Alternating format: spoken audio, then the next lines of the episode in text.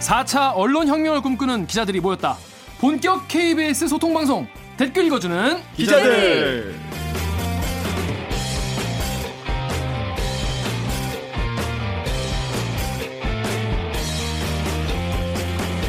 아 의미 있는 기사인데 이렇게 짧게 사실 전달만 하면 오해하기 딱 좋겠네요. 13화의 유튜브 영상에 기린 최고님이 달아주신 댓글입니다. 맞습니다. 불친절한 뉴스는 이제 그만. 저희는 KBS 기사에 네티즌 여러분들이 남겨주신 댓글 모조리 찾아 읽고 직접 답해드리거나 담당 기자한테 가서 대신 따져드립니다. 반갑습니다. 저는 진행을 맡은 댓글 읽어주는 기자들의 프로 대댓글러 김기아 기자입니다. 안녕하세요. 반갑습니다. 아, 안녕하세요. 무영원. 아, 이 없네요.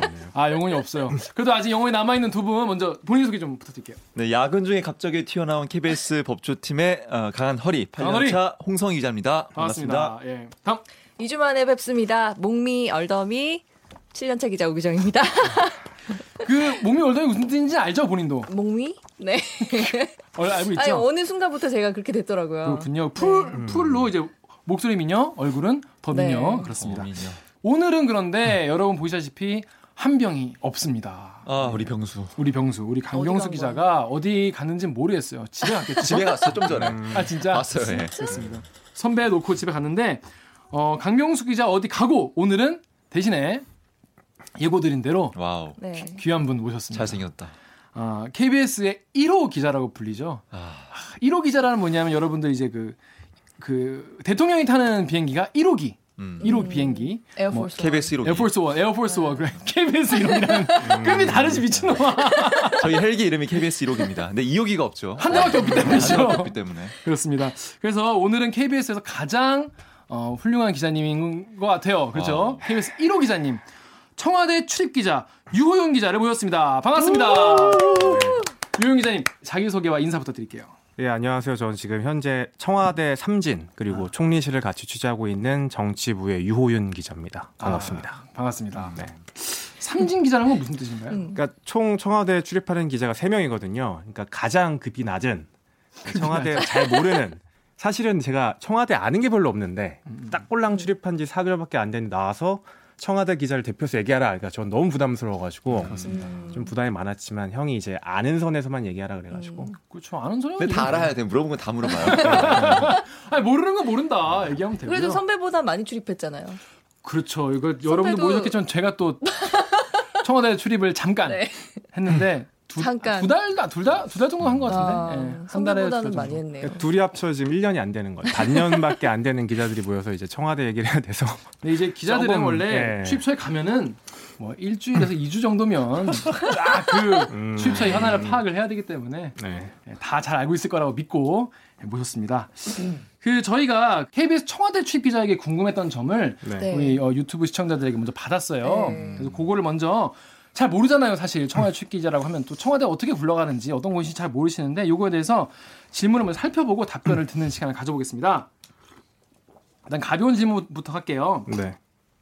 편의점 상어덮밥님께서 이분 저희 단골 손님. 어, 본 것 같아요. 음. 맞습니다. 네. 이분이 어, 청와대 취입 기자 되고 나서 친척들이 좀 좋아하더냐, 부모님께서 좀 좋아하셨냐, 음. 또 소개팅이 더 잘 들어오더냐 이런 걸 여쭤보셨어요. 어떤가요? 근데 아무래도 청와대 출입하게 되면은 이제 중계차를 타거나 음. 이렇게 해외 순방에 따라가서 이제 마이크를 잡을 일이 종종 있거든요. 그러면은 그래도 좀 더 그럴 듯해 보이시는 것 같아서 음, 친척분들이 좀 좋아하시는 건 있는 것 같고 음.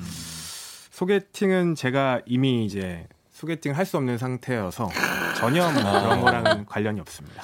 여기서 예. 음. 아 그렇습니다. 공개를 하네요. 아, 예. 할 수가 없어서. 여기엔 없는 질문이긴 한데 네. 저도 청와대 취입할 때 네.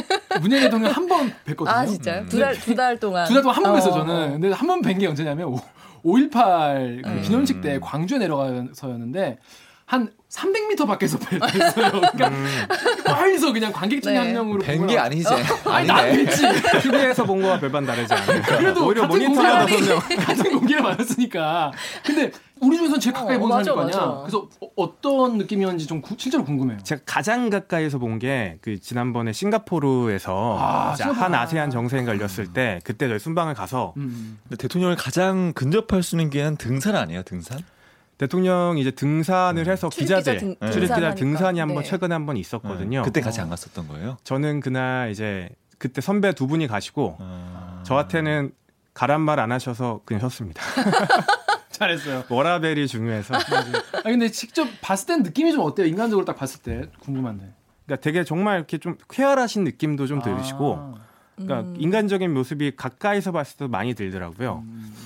다음으로 쿠텐당님께서 기자들이 가장 선호하는 자리가 청와대 출입 기자인가요? 물어보셨고요. 기자 사이에서 청와대 부심 부리나 궁금합니다. 음. 사실 선호하는 자리는 아닌 것 같아요. 그러니까 물론 의미 네, 있는 자리긴 한데 아 너 가고 싶어? 선배는 가고 싶어 하자는 너 가고 얘기군요? 싶어? 근데 선배는 어디든 가고 싶어요. 누가 빛나면 네. 거기 항상 가고 싶어요. 아, 저, 아, 그런 건 아니고. 그때 탐사보도도 가고 싶다 그랬고. 욕심쟁이네. 하나만 해. 형 원래 그 성희 형이 원래 그런 거에 대해서 이제 어, 어. 좋은 출입처에 이제 욕심이 또 있구나. 야망이 야망이 야망가이. 야망이 있죠. 그렇다면 제가 여기 사이 2부에 지금 3년째 있겠습니까? 어, 계속 욕하고 있잖아. 맨날 욕하잖아. 그래서. 제가 지금 법조 파, 그러니까 기자 8년 차지만 거의 5년을 사회부인데. 형은 멀리 본다고 저는 생각을 네. 5, 어, 6년을 사회부. 큰 그림. 성희 형은 큰 그림을 그리고 있어요. 음. 네. 지금 바닥을 닦아놓고. 그 그림 좀 보여주세요.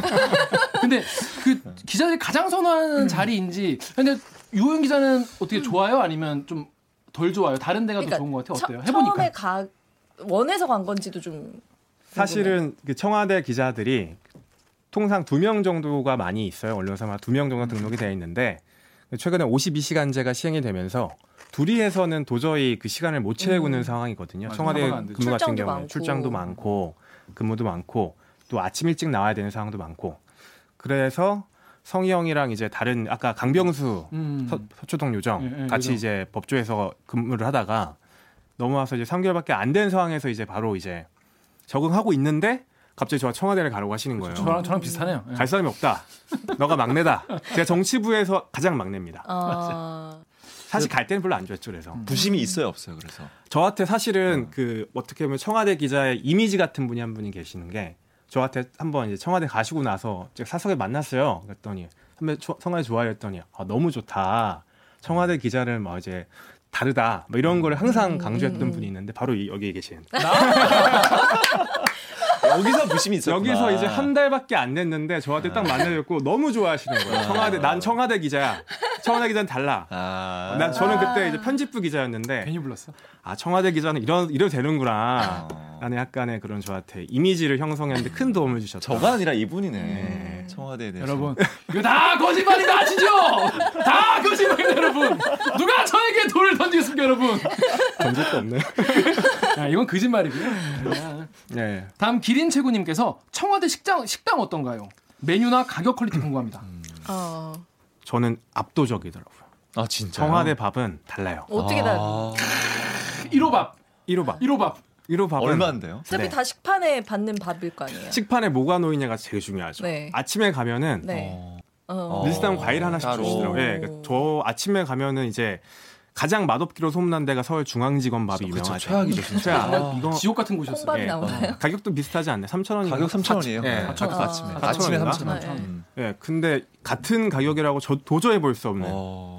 과일이 있고 항상 되게 국 국도 너무 맛있고 샐러드도 항상 따로 준비돼 있고 그 어. 점심에도 가도 메뉴가 너무 맛있고 어.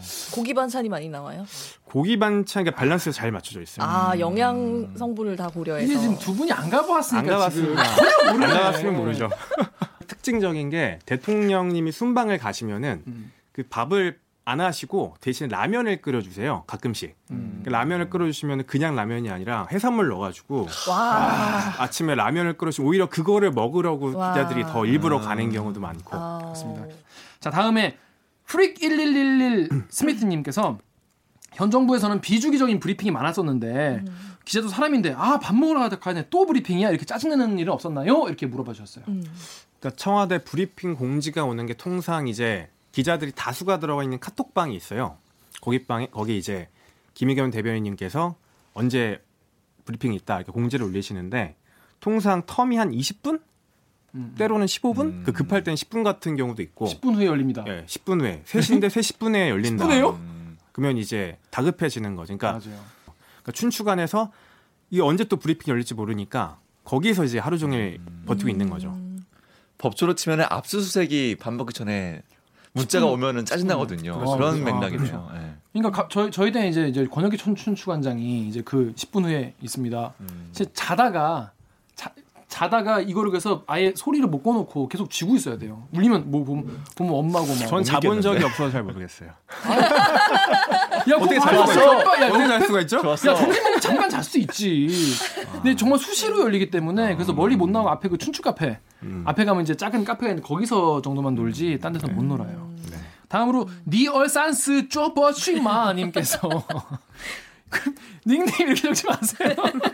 이분 단골 단골. 예, 손님. 단골 아, 그렇습니다. 예, 이, 아니 기자님이 생각하시기에 기자님은 청와대 출입할 때 기자로서 기사를 써야 한다 이런 마음인지 아니면 나는 월급을 받으니까 일한다 이런 마음인지 아니면 이 새끼들 하나만 걸리면 조지고 내가 유명 기자 돼야지 조작을 해서라도 꼬투리를 잡아야겠다 어떤 마음으로 출입하시는지 음. 근데 질문에 답이 좀 들어있는 것 같아요. 마지막 같은 경우에는 누구도 그렇게 해서 하는 기자는 없을 거라고 생각이 들고요. 네 기자로서 기사를 쓰는 것도 맞고 월급을 받으니까 값어치를 해야 된다는 생각도 많이 들어요. 그러니까 청와대 출입 기자들이 되게 이목을 많이 받을 때가 많잖아요. 그러니까 아무래도 뭐 어느 출입처 기자가 그 기자회견 장면이 인터넷에 영상으로 돌아다니고 질문한 게 잘못 음. 잘못된 음. 질문이나 아니면 좀 부적절한 질문을 생각이 들면은 조롱의 대상이 되는 경우가 많거든요.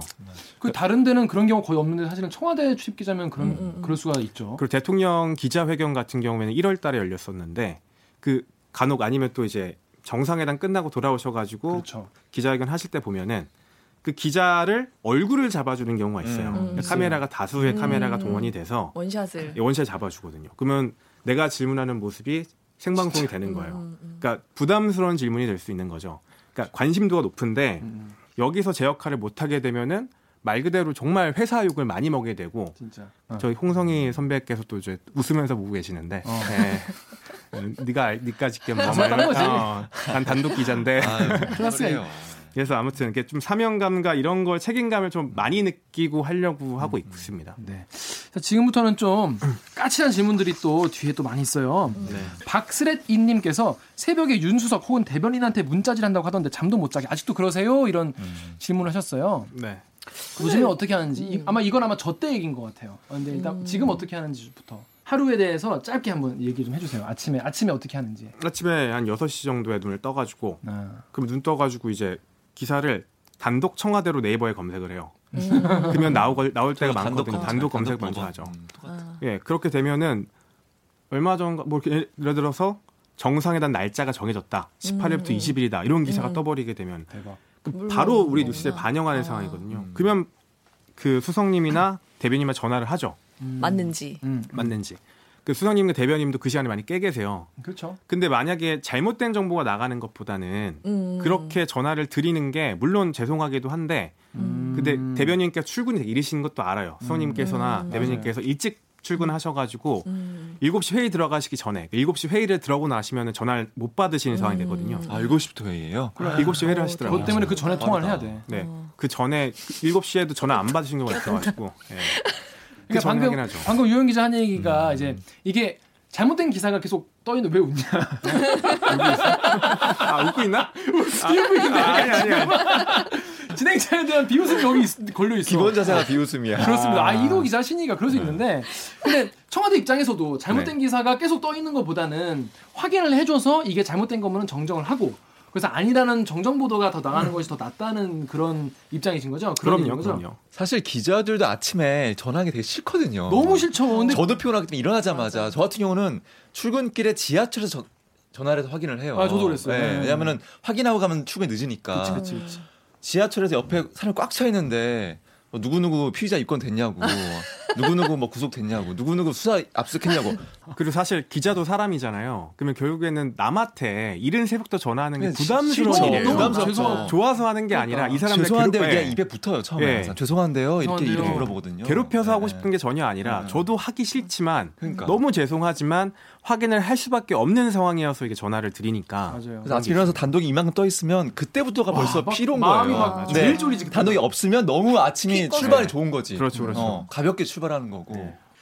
자, 다음으로 우리 어, 땅 파는 두더지님, 김소희님, 나무님, 초대희님, 컬러파크님 등 다수 여러분들이 해주신 말씀인데요.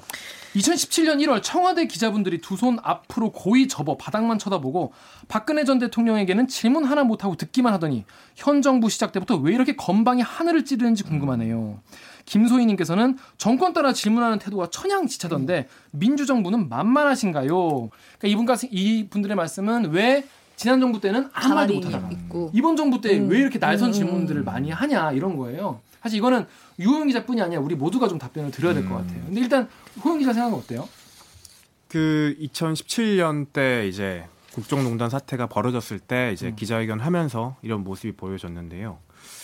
저는 그 장면이 그 당시 한국 언론의 상징하는 장면이었던 것 같아요. 암흑기.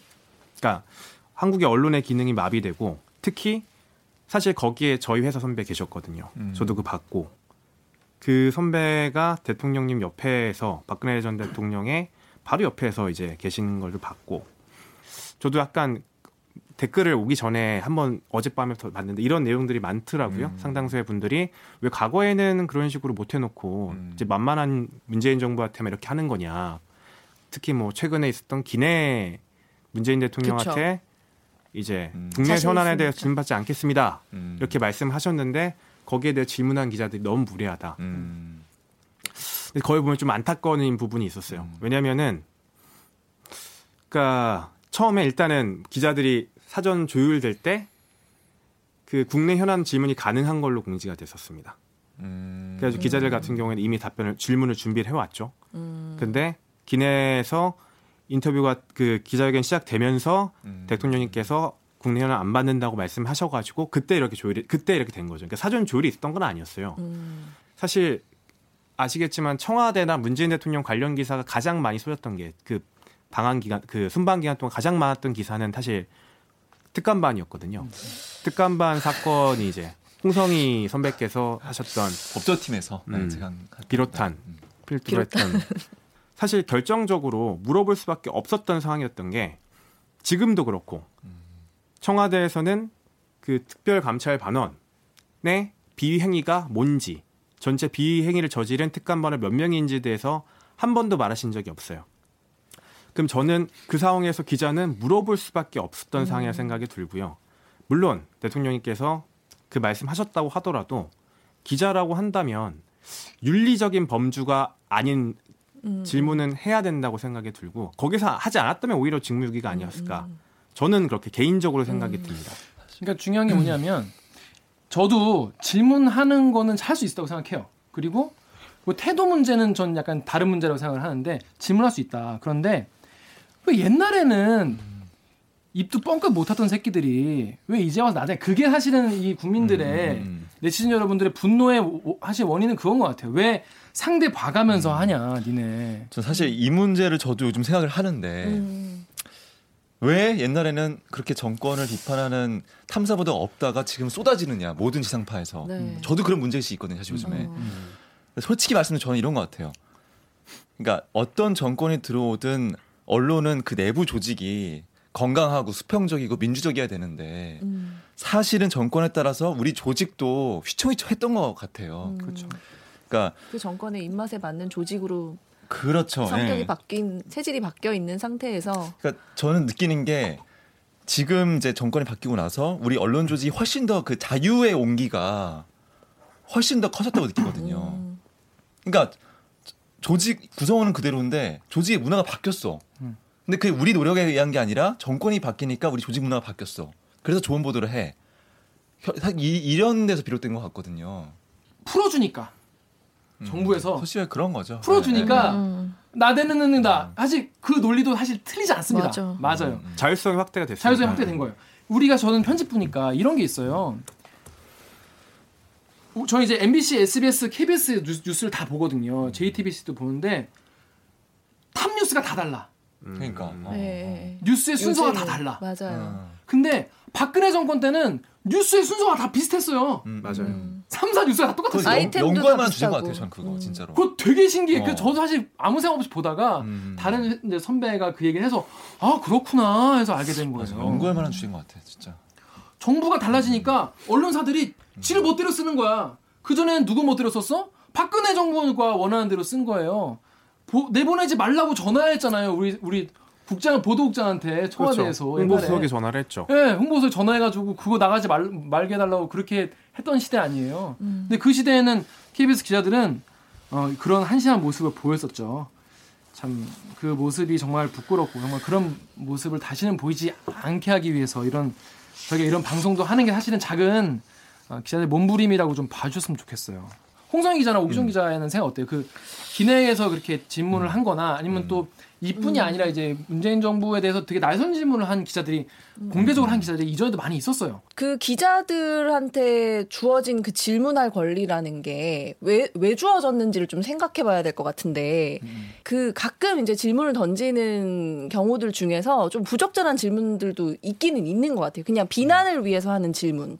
예를 들면 최근에 그 아까 문제가 됐던 그 돌아오는 기내에서 뭐 질문 안 받겠다고 했는데 뭐 뭐 현안에 대해서 질문하고 안 하고는 뭐 자유라고 생각하는데 질문 중에 어떤 게 있었냐면 확신할 수 있냐? 자신의 어, 자신의- 자신 있냐? 자신 음. 있습니까? 이렇게 자, 물어봤죠. 자신 있습니까? 우리 지금 하는 거 음, 자신 있습니까? 이렇게 얘기를 한 건데 음. 그 질문은 자신 있는지 없는지가 정말 궁금해서 물어보는 질문 아니었다고 생각하거든요. 음, 맞아요. 음. 어 지금 나라 꼴이 이렇다. 어? 너 책임질 거야? 이런 음, 맞아요. 뉘앙스의 질문이었기 때문에 맞아요. 그거는 음, 질문의 형식을 빌린 어떤 그냥 비난일 뿐인 음, 거지. 근데 그런 질문까지도 다 맞다고 하는 게 음, 옳으냐? 저는 좀 아닌 것 같아요. 그러니까 질문할 기회 자체를 제한하기보다는 음. 여론에서 왜 그런 수준만 낮은 질문을 하느냐고 미디어 해서 음. 오늘에서 그 여론의 시장에서 그냥 비판하고 잠재우고 음. 하는 게 맞는 것 같아요. 아예 그 원천 제한하기보다는 여론의 사- 시장에서 막 이제 음. 걸러지게끔 예.